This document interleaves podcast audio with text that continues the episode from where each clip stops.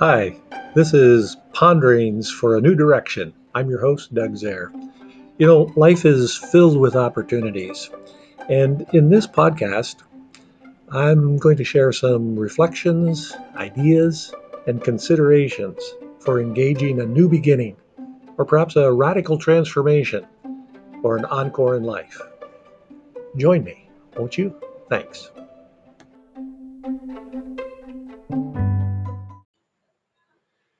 In this continuing series, I've returned to the rubrics I identified in my first season of Ponderings for a New Direction seven rolling retirement rubrics.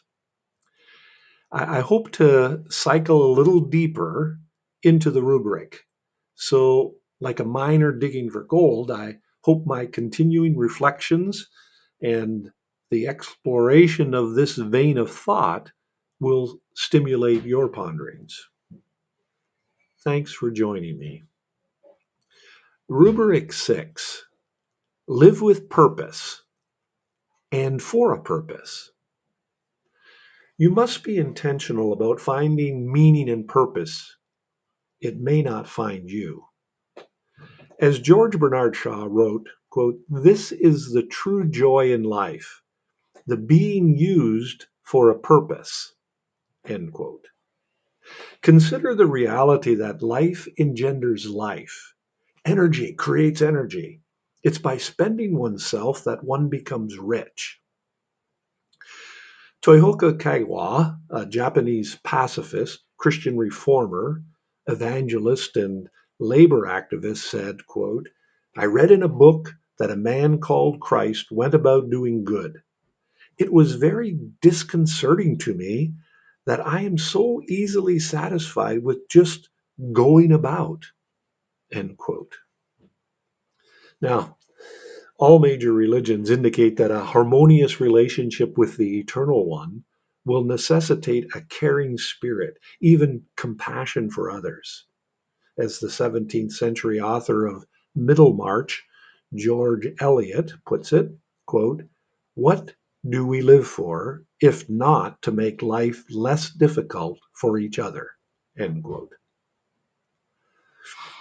I was intrigued to read of Eugene Peterson reflecting on his life and ministry, remarking on how a poet's picture of a dog following its nose without any clear direction captured him.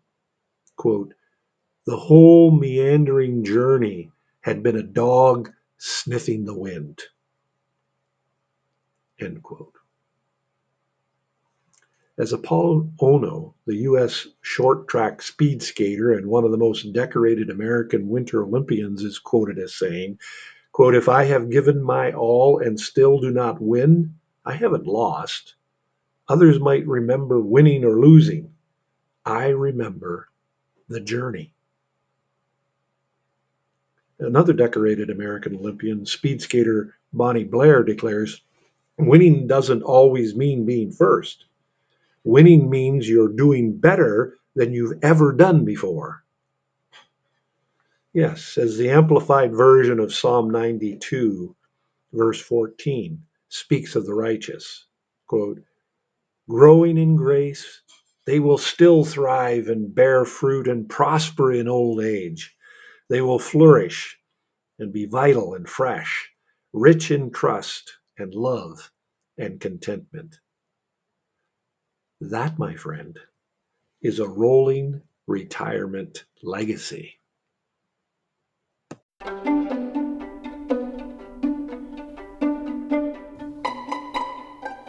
Thank you for joining me today on Ponderings for a New Direction. And thank you for taking an opportunity to ponder a new beginning. I hope you have been inspired to consider a transformation that might impact your life. It's never too late for a new beginning. It might change the world. Thanks for joining me today. I would welcome your feedback.